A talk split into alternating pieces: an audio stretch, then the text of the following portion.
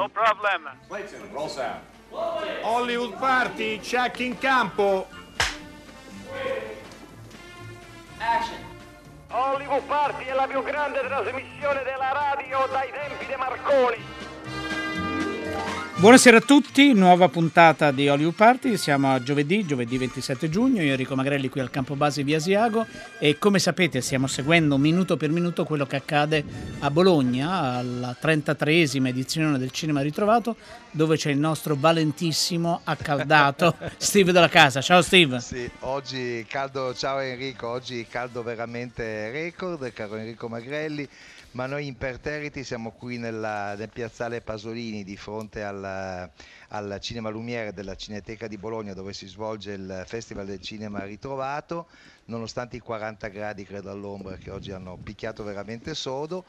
Abbiamo un po' meno pubblico del solito perché in questo momento c'è l'incontro di Francis Ford Coppola, la masterclass tenuta da Paolo Mereghetti che peraltro sarà nostro ospite domani e da ehm, Gianluca Farinelli, direttore della, della, Cineteca di Bologna, ma abbiamo lo stesso un programma piuttosto fitto anche perché eh, alcuni ospiti sono venuti a trovarci lo stesso e uno in particolare ci fa molto piacere. Frédéric Bonnot, bonjour Frédéric. Ciao Steve.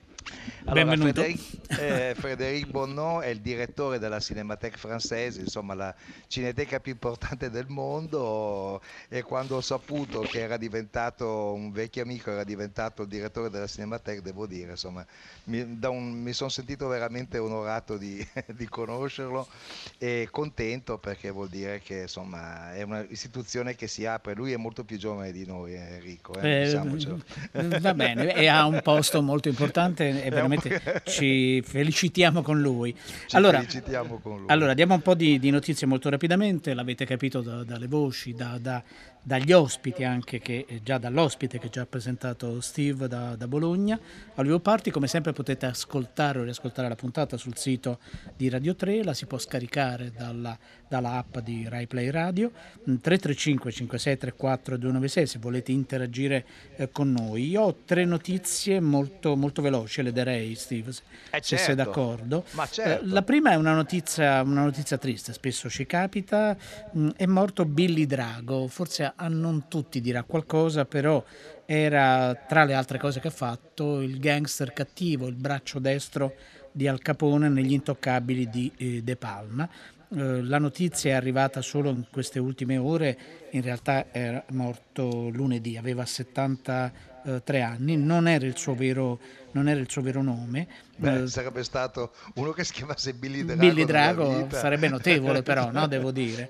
Solo che aveva un cognome che somigliava molto a quello dello scrittore Burroughs, allora per non essere confuso o per non essere scambiato, ne parlavamo forse lunedì no? dello scambio certo. o ieri, no? adesso non ricordo più, del furto di identità, mm, probabilmente lo avrete visto, l'avete riconosciuto, era destinato a fare il cattivo, quel, il personaggio del quale non ci si deve fidare nei film ed era stato anche nel western diretto da Clint Eastwood, Il Cavaliere, eh, il Cavaliere Pallido e anche Le colline hanno gli occhi, era un altro dei suoi ah, film del 2006, Hellman. esattamente. Quindi, ah no, eh, quella era Le colline blu, le colline No, no, Le colline è no, di Alexander sì, sì. Haya, credo si dica. Ass- esattamente. Uh, mentre sono finite le riprese di Baby 2, no? la serie diretta da Andrea De Sica e non solo da Andrea De Sica, i personaggi, gli attori sono rimasti gli stessi, si è aggiunto Max Tortora, il bravissimo Max Tortora, e, e l'altra, eh, dal momento che come nel primo caso aveva due, eh, due regie il,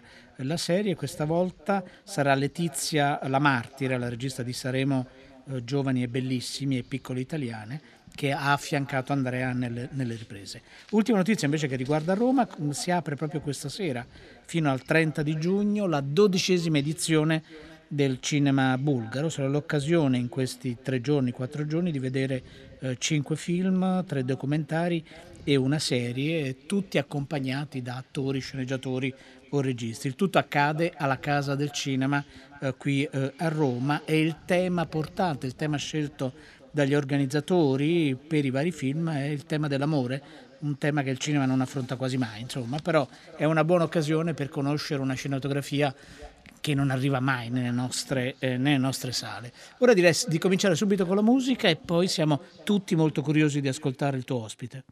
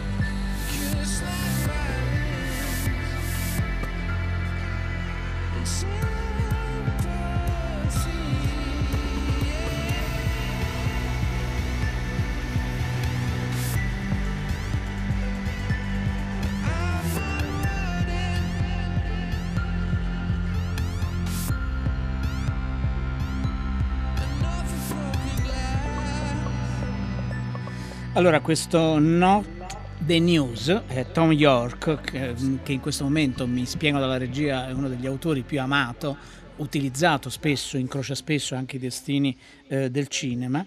E in questo caso, questo brano che abbiamo ascoltato è in un cortometraggio di un, di un regista, eh, secondo me straordinario, che è Paul Thomas Anderson. A te, Steve. Allora, Frédéric Bonnot, eh, come dicevamo, dirige la gloriosa Cinémathèque française, insomma la, la terra promessa tutti, dei cinefili di tutto il mondo, il posto dove chi sogna cinema trova sempre delle, delle risposte. La dirige da un po' di anni, viene anche lui dal, dal giornalismo cinematografico, scriveva su Les Inrecuptibles, eh, che è una rivista che mescola una grande attenzione per il cinema, ma anche per, la, per il rock, come dice il nome stesso, e per le, i nuovi linguaggi in, in generale. E, e, poi è arrivato appunto a questo obiettivo, ci è arrivato molto giovane e eh, ha continuato una tradizione molto importante che prevede che periodicamente la Cinematheque proponga grandi retrospettive, grandi mostre e eh, la prossima che hanno in programma nel, all'inizio di ottobre, quindi se qualcuno vuole prendersi le vacanze in quel periodo fa bene a fare una tappa a Parigi, riguarda il fenomeno dei vampiri. Come diceva prima Frédéric Bonnot, riguarda una retrospettiva cinematografica, ma soprattutto una esposizione, una mostra. Ci racconti che cosa, che cosa farete?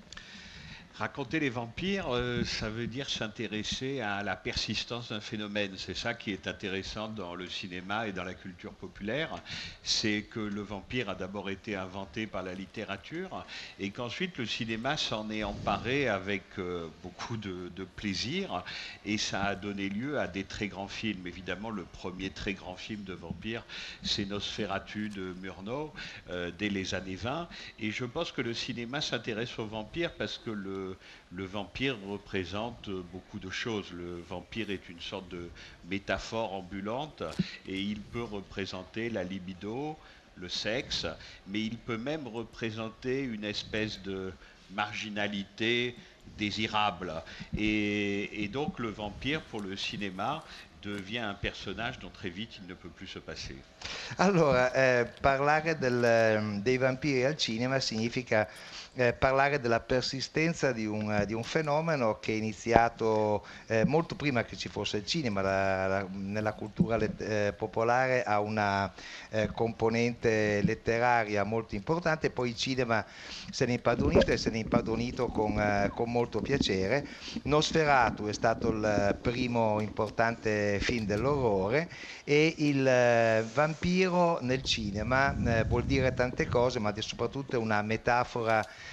eh, che appartiene sicuramente alla sfera della libido o del, o del, sesso, è una marginalità desiderante che ci fa, che ci fa molto piacere, che ci fa molto eh, sognare. Noi abbiamo preparato un'ampia antologia sì, di, sì, vampiri, sì, di vampiri eh, contemporanei anche in buona parte. Giustamente, giustamente, perché come diceva Frederic è un fenomeno che non è solo classico. No, no, ecco. infatti poi la sua definizione di metafora ambulante mi sembra meravigliosa, proprio, no? è veramente molto felice e molto, e molto precisa. Allora, cominciamo con un film del 2009, eh, dietro la macchina da presa c'è Park Chan-wook, un grande regista eh, coreano, e ascoltiamo un frammento da Thirst. 난 좋은 일 하러 거기 같은 거예요.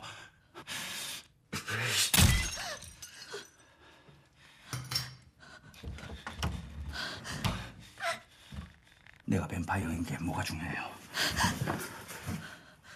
태주 씨, 내가 신부라서 날 좋아했어요? 아니잖아요. 그 봐요. 신부는 그냥 직업이잖아요. 그런 것처럼 뱀파이어인 것도 그냥 뭐 식성이나 그냥 뭐 생활의 리듬 문제 그런 게 아닐까? 아니 사람이 사람을 사랑하는데 그게 뭐가 중요해요? 아니 그게 아니고 내가 뱀파이어라 싫어요? 내가 뱀파이어가 안 됐다면 태주 씨랑 잤을 것 같아요? 내가 그냥 신부였어도 태주 씨랑 그랬을까? 신부가?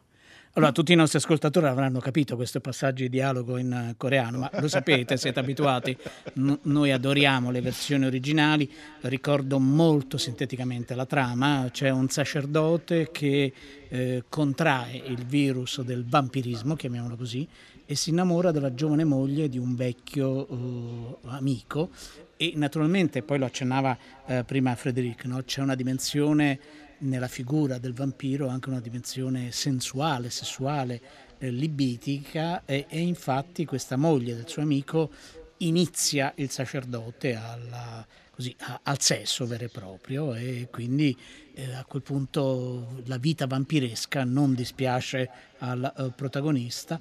Uh, mi pare che fosse stato premiato, però non ricordo quale premio, al Festival di, di Cannes è al Festival di Cannes, lo chiederemo magari più tardi a Gérald Duchossoir, intanto gli diamo il benvenuto, ciao Gérald. Buongiorno, ciao. Lui al Festival di Cannes, eh, insomma, sa, del Festival di, San, di, Cannes ne sa qualcosa perché è il direttore di Cannes Classique, che è la, la, diciamo il cotè del, del, più importante festival del mondo che viene dedicato al cinema, al cinema classico, alla retrospettiva, ai film eh, di una volta. Però magari ne parliamo, ne parliamo successivamente perché adesso vorrei ancora sentire Frédéric Bonnot, perché allora eh, abbiamo capito quali sono le coordinate della tua scelta, no? c'è una forte rappresentatività del vampiro in questa esposizione che voi eh, farete a ottobre, però il mondo dei vampiri nel cinema e nella televisione è sterminato, allora c'è qualche ulteriore diciamo, griglia eh, per ridurre un po' la, la scelta? Uno e due, come si fa una mostra sui vampiri nel 2019 eh? Eh ben, pour faire une exposition sur les vampires en 2019, il faut tenir compte des derniers avatars des vampires. Et en fait, les derniers avatars des vampires, là on a écouté un extrait de First, mais par exemple, il y a eu dans les années 90 quelqu'un comme Abel Ferrara qui a fait un film qui s'appelle The Addiction et qui était un très bon titre pour dire le sujet du film. C'est-à-dire que, évidemment, le vampirisme devenait la parabole, la métaphore de n'importe quelle addiction. Et dans le cas de Ferrara, c'était sûrement plus la drogue euh, que le sexe. Mais c'était aussi, quand on se souvient de The Addiction, une métaphore sur la connaissance. C'est-à-dire que l'héroïne du film voulait tout connaître et voulait connaître aussi le versant du mal. C'était presque proche de Faust. C'est-à-dire que cette jeune étudiante voulait savoir pourquoi le mal existe. Et alors elle passe du côté des vampires. Et puis évidemment, les vampires contemporains, c'est la télévision.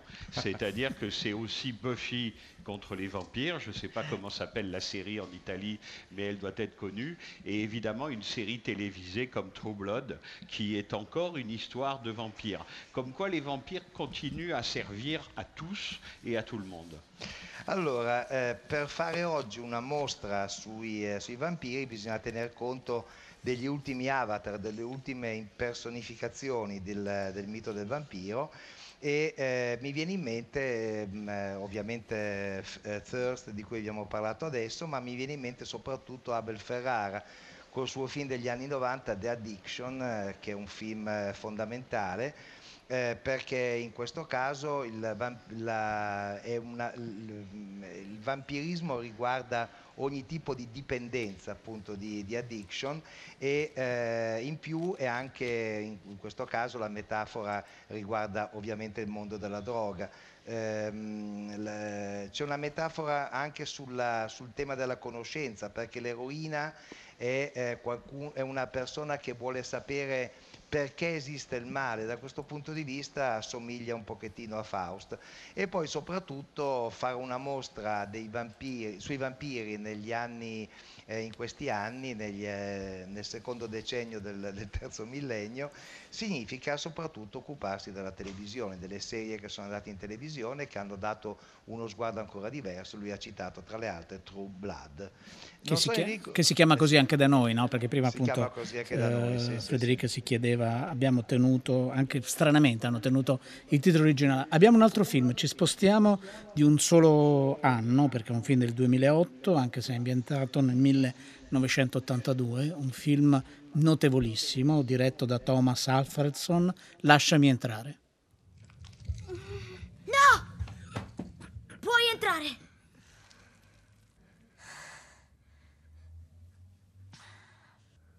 Chi sei? Io sono come te. Che vuoi dire?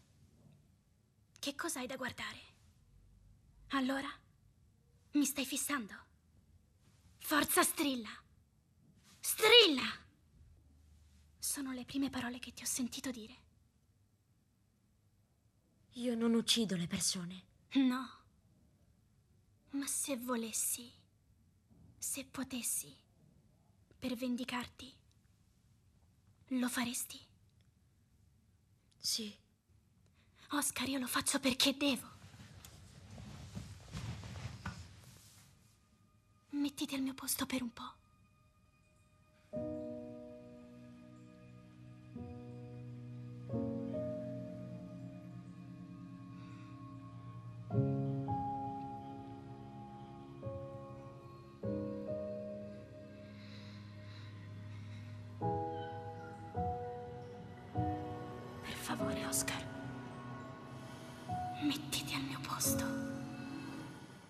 Questo appunto era Lasciami entrare, tra l'altro è arrivato un messaggio molto divertente di Pietro che aveva già scritto già lunedì, perché l'altro anno, Steve ti ricordi, c'erano le cicale anche lì a, sì, a seguire la trasmissione e quindi Pietro già ci chiedeva qualche giorno fa ma dove sono finite?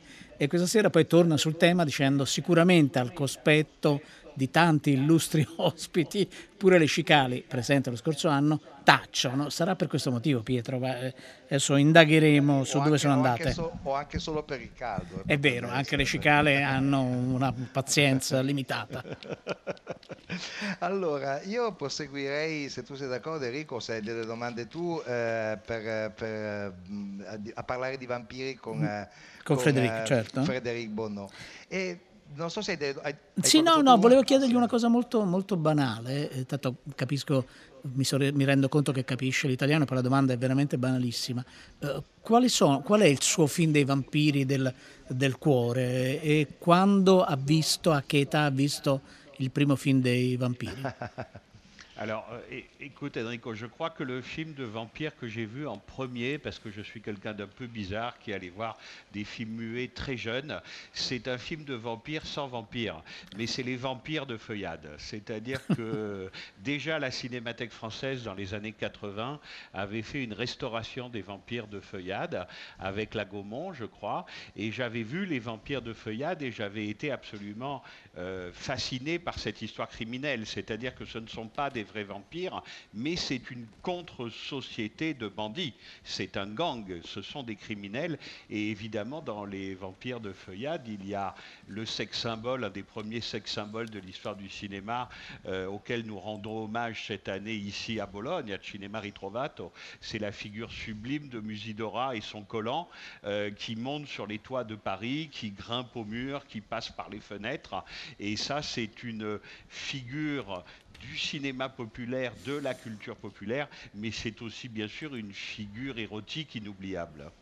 Allora, eh, io sono sempre stato un ragazzo un po', un po' strano e quindi negli anni Ottanta il primo film di vampiri che ho visto è un film di vampiri senza i vampiri, Eh, o meglio i vampiri sono solo nel titolo, Le Vampire de Feuillade, ne abbiamo parlato anche noi in questi giorni, Le Vampire de, de Feuillade la serie in cui i vampiri sono in realtà dei, dei gangster. E ehm, questa serie fu già restaurata negli anni Ottanta eh, dalla, dalla Gaumont e fu presentata proprio al Festival di Cannes. Eh, ne parlavamo, quindi tra poco ne parleremo con eh, Gérard de Chaussois. È una storia francese, insomma, di eh, un, un serial, un, un feuilleton eh, molto forte e molto, e molto coinvolgente nel quale c'è questa immagine di Musidora che si aggira sui tetti di Parigi che, eh, che insomma ha turbato i sogni di tanta gente allora e che anche i tuoi ancora? Di questo, raga- di questo strano ragazzo degli anni Ottanta che guardava i film muti e Et, così? et- et si je peux rajouter un film qui est aussi maintenant un film culte, alors qu'à l'époque, je pense qu'il n'était pas considéré comme un très bon film, c'est le premier film de Tony Scott à New York qui s'appelle Les Prédateurs en français, qui s'appelle The Hunger euh, en anglais, et qui est un film quand même de vampire avec Catherine Deneuve, David Bowie et Suzanne Sarandon. Et c'est vrai qu'à l'époque, j'avais, je ne sais pas, 15 ans, j'étais très sous influence des cahiers du cinéma, donc je méprisais un peu ce film. Tandis que quand je le revois aujourd'hui, je le trouve pas mal, avec quand même un défaut, c'est qu'ils ont eu l'idée de faire vieillir David Bowie. Et ça, c'est vraiment une absurdité parce que tout le monde sait que David Bowie n'a jamais été vieux et qu'il est resté beau et jeune jusqu'à la fin, comme le portrait de Dorian Gray. Allora, beh, questa è un'altra visione cinefila molto forte. Un altro film eh, sul quale, che insomma, eh, reputa un film di culto, anche se all'inizio non gli era piaciuto perché i cahiers, eh, i cahiers di cinema ai quali Frédéric Bonnot faceva riferimento all'epoca l'avevano un po' stroncato, è un film di Tony Scott che in italiano si chiama Miriam si sveglia a mezzanotte, insomma, quindi la nostra Mauti È l'abbiamo più vero, volte- è vero. l'abbiamo più volte citato, è un, è un film con, ehm, con ehm, Catherine Deneuve, con David Bowie, con Susan Sarandon e eh, la cosa geniale di quel film che ogni volta che lo rivede gli fa, gli fa impressione è il fatto eh, che, in, eh, che in quel film David Bowie eh, viene fatto invecchiare, cosa che sappiamo che è fisicamente impossibile. David Bowie non è mai invecchiato, fino alla fine è sempre stato giovane. Però Forever Young l'aveva scritta un altro, non l'aveva scritta lui. no, comunque, insomma, è una, una bella visione, anche una bella lettura insomma, di, un, eh, eh, di, un, di un mito importante. Io a questo punto, prima di parlare però di, di Can Classique, però vorrei che Gerardo Chaussois dicesse la sua sui, sui vampiri, anche perché insomma, è uscito in Francia un libro eh, piuttosto importante su un, eh, il regista forse che è stato più citato in questa mostra anche se non c'è nessun suo film che è Mario Bava, l'abbiamo citato in continuazione, insomma Mario Bava a sua volta mh, si è occupato di, eh, di, vampiri anche se diciamo non è la, la, caratteristica principale del suo cinema dell'orrore, lui li fa combattere contro Ercole i vampiri più che eh, in un castello incantato oppure li mette in Russia, però non, eh, non è un classico su quello. Allora Dici un po' il tuo punto di vista sui vampiri a cui la Cinémathèque darà un, uh, un ampio spazio. Alors euh, c'est vrai que c'est un, un film euh, dont, le titre est, assez mensonger parce qu'on n'a pas vraiment affaire à des vampires, euh, on a plutôt affaire à des, à, des, extraterrestres qui prennent possession des corps. donc je, pense plus effectivement à l'invasion des profanateurs de sépultures. je pense que le premier que j'ai vu, ça devait être le, film avec Donald Sutherland, qui était un film qui se passait dans le, dans le San Francisco des années 70. Donc ayant grandi dans les années 80, euh, c'est vrai que c'était un cinéma auquel on était exposé euh, de, manière assez forte, qui était assez proche et en même temps qui prenait, déjà ses distances parce que Frédéric euh, évoquait The Hunger donc de, Tony Scott et c'est vrai que c'est un film que j'ai vu à sa sortie en salle et qui avait déjà ce langage de vidéoclip qui dans les années 80 ayant grandi avec MTV et, le câble c'était un, cinéma qui était à la fois proche de nous et qui nous donnait une nouvelle interprétation euh, de, l'image hein, et, aussi euh, euh, bah, d'une urgence puisque les, plans sont très cut, on, a, on enchaîne tout à une vitesse folle et on avait déjà ce, cette, ce sentiment que le, que le cinéma devait passer l'accélération à l'opposé de Mario Bava qui nous donne quand même, en tout cas dans la planète des vampires, beaucoup plus de respiration, une sorte d'abstraction en tout cas de, de, l'image et de la narration pour entrer vraiment dans le, dans, dans, dans le film à proprement parler, euh, ce qui n'était pas le cas véritablement des vidéoclips. Allora, ehm, Gérard Duchossois, eh, che come diciamo è direttore di Can Classique, a sua volta ha indicato il suo film del, del, di vampiri che ha visto per primo, che insomma è per lui un oggetto di culto. Eh, in realtà non è proprio un film di vampiri perché eh, si parla invece di un'invasione di persone dallo spazio che si impossessano del corpo e la versione del 1979 dell'invasione degli ultracorpi, quindi non quella di Don Siegel ma quella di, di Philip Kaufman, no? Philip Kaufman. Il, il, regista era Philip Kaufman. Eh, poi eh, però, eh, riferendosi a quello che diceva prima Frédéric Bonnot, eh, Gérard Duchossois ha detto che anche il film di Tony Scott, Miriam si sveglia a mezzanotte, The Hunger, è un film che lo interessa molto perché è un film nel quale è, conflui- è un cinema nel quale confluisce il linguaggio dei, eh, dei videoclip, e cioè il cinema dimostra la volontà di avere un'accelerazione, di legare in maniera sempre più concitata le immagini con i sonori, proprio come avveniva nelle videoclip proprio in quel, in quel periodo, eh, e al contrario, per esempio, di quello che faceva il suo grande amore Mario Bava, Mario Bava eh, che nel suo film eh, di fantascienza eh, che in Francia si chiama Le Planète de Vampire e che qui da noi ehm, era Terrore nello spazio, eh, invece faceva esattamente il contrario, cioè rallentava tutto e faceva delle cose completamente diverse. Allora abbiamo altri vampiri? Sì, ne abbiamo tantissimi, ora andiamo in Nuova Zelanda 2014, è un film che è passato ne abbiamo parlato mi pare dal Festival di eh, Torino, il titolo eh, non è mai uscito nelle sale italiane, What We Do in the Shadow, siamo a Wellington, la cosa buffa è che ci sono quattro vampiri molto diversi, ultracentenari, che a un certo punto decidono di vivere e di smentire, di vivere contro quelli che sono gli stereotipi, i cliché del vampirismo letterario e cinematografico. It's been like this the whole time, Deacon on dishes, and it still hasn't moved in five years. You're a cool guy, but you're not pulling your weight in the flat. Oh, I'm glad to hear that I'm cool. No, that's not the point, though. You're yeah, missing no, I the know. point. Not a I know. flat meeting about how cool you are. When you get three vampires in a flat, obviously there's going to be a lot of tension. Viago was an 18th century dandy. Look, a ghost cop. Vladislav is a bit of a pervert. This is my torture chamber. Deacon's like the young bad boy of the group. I'm supposed to pay rent? But I don't. The trouble with being a vampire is you have to be invited in. Come into the bar, please. Four dollars. Will you invite us in? We need some fresh blood. Hi, my name is Nick. I've been a vampire for two months. My friend Rich is a bouncer. He'll invite us in. Gentlemen, you are most welcome. Nick is so much fun. I'm a vampire. Vampire! Such a dick.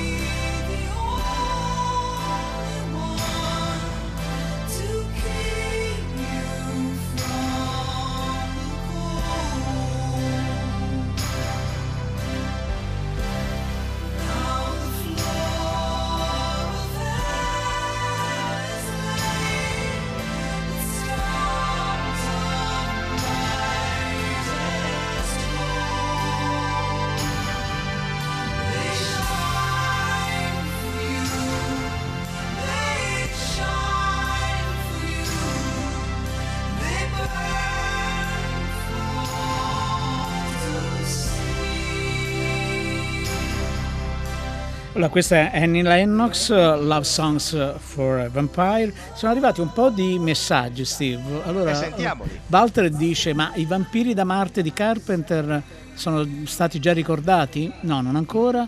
Poi da Correggio ci scrivono: Mi collego adesso, spero si sia menzionata Zora la vampira, appunto, dei Manetti, dei fratelli. Manetti, neanche questo. Eh, poi Emilio, a proposito di Miriam, si sveglia a mezzanotte, dice Catherine Deneuve, vampira in discoteca, un mito vero e proprio. E poi, visto che si parlava della lezione eh, di, di Coppola, eh, Nadia ci scrive a proposito di Coppola, il suo Dracula non era niente male, no, non era davvero niente male. E infatti no, il mio non credo proprio su Zorro la vampira, era sulla, diciamo, sull'italianità del, del film e sul fatto che non, non fu un, un grande successo, anche se era un film molto interessante. Poi insomma il mio amore per i manetti è sicuramente molto, molto forte. Gli altri titoli hanno tutti senso eh, per stare dentro questa retrospettiva. Vorrei chiedere un'ultima cosa a Frédéric Bonnot, e cioè il periodo, cioè da quando a quando ci sarà questa mostra e questa retrospettiva, da che periodo, in, in quale periodo la Cinémathèque diventerà un covo di vampiri.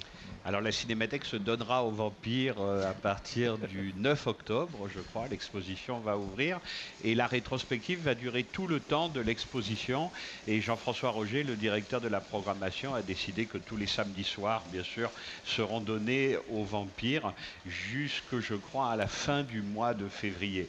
Parce que évidemment, pour euh, terminer, peut-être que la métaphore ultime euh, du vampire, qui est une métaphore qui n'arrête pas de se métamorphoser au, au fil de l'histoire du cinéma, la métaphore ultime du vampire, c'est bien sûr le cinéphile. C'est-à-dire que, c'est-à-dire que la cinémathèque française est pleine de vampires, puisque nous sommes des gens qui vivons la nuit, qui formons un club restreint, qui regardons des fantômes sur un écran, mais la différence, c'est que nous sommes totalement inoffensifs. Donc que ça soit, que ça soit ici à Bologne ou à la Cinémathèque française, il est évident que, voilà, le, disons, le, petit monde de ceux qui vivent par et pour les films ressemble aussi à des vampires. allora, allora, la mostra av- eh, avrà luogo dal 9 ottobre, eh, inaugurerà il 9 ottobre a Parigi, durerà fino alla fine di febbraio. Jean-François Roger, che è responsabile della programmazione della Cinemateca, de- dedicherà tutti i sabati sera eh, ai vampiri. E a proposito di metafore dei vampiri, appunto, abbiamo registrato quante metafore questi possono produrre, anche quante metamorfosi causino. E diciamo che la metafora ultima, quella con cui Federico Bonnò vuole congedarsi da noi, eh, riguarda eh, il fatto che il vero vampiro ormai è il cinefilo che si sveglia, che sta sveglio di notte, che guarda dei fantasmi che appaiono sullo schermo, ma che a differenza dei vampiri, quelli tradizionali, quelli del cinema, è piuttosto innocuo. Quindi su, su questo messaggio di speranza chiudiamo. Speriamo sia innocuo. certo. allora, no, adesso passerei appunto a parlare di Cannes Classique, che è una cosa che mi affascina molto, perché dicevamo prima, eh, Enrico Magrelli, cioè Cannes è stato, a parte essere il festival più importante del mondo, ma è stato anche l'ultimo festival ad aprirsi alle retrospettive, cioè Venezia ha una tradizione di retrospettive, così Berlino, eh, cioè Locarno Cannes- anche, certo. Locarno, anzi in certi casi a volte le retrospettive sono più belle del, del programma del festival, invece Cannes essendo come dire la prima scelta, avendo sempre lo ius prime noctis per tutti i film, non ha ritenuto importante le retrospettive. Allora invece adesso da qualche anno si è aperto appunto alle retrospettive attraverso Cannes Classique, cioè attraverso film rest- restaurati che peraltro poi convergono tutti nel programma qui di Bologna perché ogni anno poi li vediamo eh, denunciati, non, eh, cioè non, eh, non- non, eh, clandestinamente, li vediamo poi replicati qui al Festival di Bologna. Allora vorrei sapere se questo è dovuto al fatto che è cambiata la percezione del cinema da parte dei cinefili o anche visto che a Bologna ci sono molti operatori commerciali che sono qua perché si interessano ai diritti, a far uscire i DVD, a vendere i film alla televisione, visto che Cannes è anche un mercato molto importante, c'è anche questa componente? Oui, parce qu'en fait, euh, au Festival de Cannes, euh, Cannes Classics, donc, qui est la, partie patrimoniale du festival, où sont projetés donc, des, films euh, en première mondiale de restauration, donc, qui viennent d'être restaurés, des documentaires sur le cinéma, des hommages, et puis aussi on- nous avons quatre rendez-vous, donc, qui sont des, discussions avec des, grands artistes de, l'histoire du cinéma. Nous avons en fait nous reflétons les, euh, les dernières euh, restaurations euh, qui, qui ont été menées dans, dans l'année précédente. Donc ça veut dire que nous ne sommes pas forcément en train de construire des rétrospectives à partir de ce que nous voudrions, mais plutôt à partir de ce qui nous est proposé à l'image du Festival de Cannes. Allora, sì, il eh, Festival di Cannes ehm, ehm, ha in eh, Cannes Classique appunto la sua porta verso il, verso il patrimonio, verso le libraries eh, cinematografiche, sono tutti film in, in prima mondiale, poi ci sono documentari che parlano di cinema e poi ci sono quattro, eh, ogni anno quattro incontri con, eh, con grandi, eh, con grandi artisti che a loro volta raccontano il loro punto di vista del cinema. Noi eh, riflettiamo sui, eh, sui restauri, non facciamo proprio le retrospettive come si facevano una volta, ma diamo conto di quello che sta avvenendo dal punto di vista del restauro di film nel mondo. Nel programma di quest'anno di Cannes Classique, eh, Enrico Magalli c'è un film che io e te amiamo tantissimo, che è La prima notte di E lo ascoltiamo subito. Non so qual è il titolo francese, è un titolo molto diverso. Oui, c'est le professeur. Le professeur. Alain Delon era il Vabbè. professore col cappotto. Questo ci consola perché noi facciamo delle cose un po' assurde con i titoli dei film, anche in Francia non scherzano in questo caso. Ascoltiamo proprio un frammento di questo bellissimo film di Zurlini. Non sono qui soltanto per spiegarvi perché un verso del Petrarca è bello, e presumo di saperlo fare. Tutto il resto mi è estraneo, mi annoia, tanto vale che ve lo dica subito. Per me neri o rossi siete tutti uguali, i neri sono più cretini.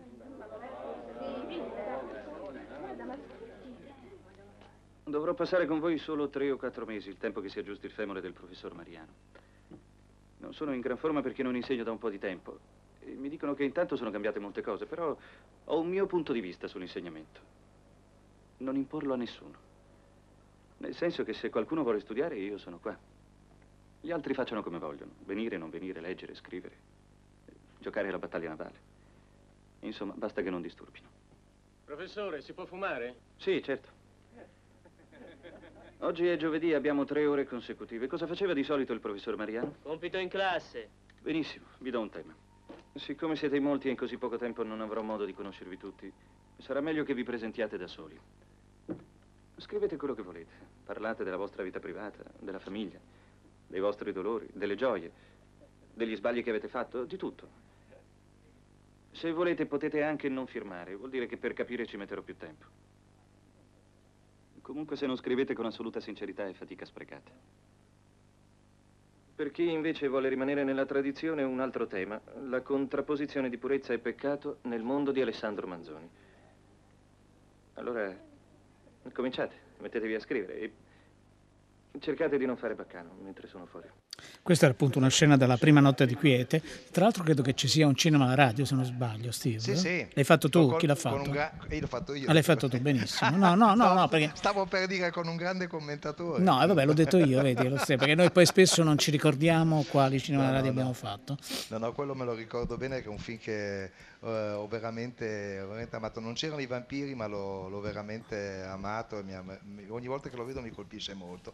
Io vorrei approfittare appunto ancora della presenza di Gérald de Chossois, direttore di Cannes Classique, qui, perché mi piacerebbe sapere, immagino che voi siate sepolti di richieste di proiezioni. Allora, qual è il criterio con cui scegliete eh, i, i pochi, diciamo, non pochi in assoluto, ma pochi relativamente ai film che vi vengono proposti, che, che programmate? Alors, il y a de, nombreux critères qui entrent en ligne de compte. Tout d'abord, il y a effectivement euh, les, euh, les- propositions qui nous sont faites, qui répondent à, certaines envies. Le fait de, changer aussi euh, par rapport à ce qu'on a déjà fait avant. Il y a les plus belles restaurations. Il y a des films qu'on a envie de montrer absolument parce qu'ils font partie de l'histoire du cinéma. Il y a des découvertes, il y a des redécouvertes, comme cette année, nous avons pu montrer un film chinois de, de, euh, de- de- de 1956 euh, qui était complètement inconnu. Donc il y, a- vraiment de nombreux critères qui font que l'on construit la programmation.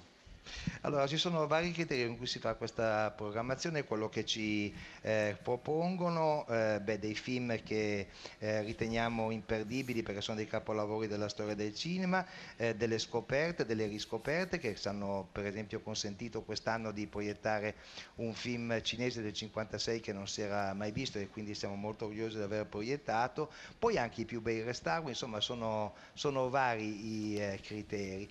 E tutto questo ha un legame anche col mercato, cioè ci sono poi eh, eh, persone che comprano questi film per eh, metterli in programmi televisivi o in uscite DVD? Ouais, en fait, euh, on a aussi, euh, enfin, euh, ce, qui, est aussi euh, très, important, c'est d'avoir euh, à la fois donc, les, les, les- plus belles restaurations et puis aussi on travaille beaucoup avec les, entités qui nous proposent ces restaurations. C'est-à-dire qu'il y a quand même une, un certain, pas un certain, il y a même une exigence qui est, très très forte à Cannes Classics pour que les, les, le- le- on, puisse voir les films vraiment dans, la meilleure qualité possible. Il y a vraiment un désir d'aller au-delà de, de- de copies qu'on a pu voir, comme cette année Los Olvidados, ou euh, cette version euh, très brute, mais à la fois très forte de l'âge d'or que nous avons montré cette année, puisqu'il y avait ce désir euh, d'aller toujours plus loin avec Buñuel, qui fait partie vraiment des grands auteurs. Certo, allora ehm, riassumo brevemente, insomma abbiamo l'esigenza di far vedere dei bei, dei bei, anche dei bei restauri, dei restauri fatti bene come è stato quest'anno per lo Svolbidados, per l'Asdor, delle coppie molto forti, però eh, Bugnuello, dicevamo anche l'altro giorno Enrico Magrelli, è uno di quegli autori che loro vogliono riscoprire, che noi siamo ben contenti se voi riscoprite. No, no, ne siamo felici naturalmente. Allora, prima dei nostri titoli di coda e saluti c'è un messaggio che devo leggere. Sono qui, ho davanti a me Steve le sei medie scottano, le cicale sono svenute, ora svengo anch'io. Puoi svenire perché è finita la trasmissione. Vi salutano Francesca Lavemi, Adriana Agnisci, Enrico Murgia che ci ha mandato in onda, la nostra Arcadia, Riccardo Amorese, Alessandro Bosca e Erika Favaro. Lì con te c'erano due ospiti molto importanti, siamo felici che... di averli avuti con noi. Prego eh certo. Steve. Frederic Bonno, grazie Frederic. ciao Enrico, ciao. Ciao Steve. ciao. Geraldo Sosua, grazie mille. Grazie, grazie infinite. Steve della e Casa Enrico Magrelli, anche domani qualcuno ti ha aiutato lì però tecnicamente. Ma qualcuno mi ha aiutato, ma mm, no, in No. realtà Va- Maddalena ha fatto tutto. Va bene, ha fatto tutto Maddalena. A domani, ciao.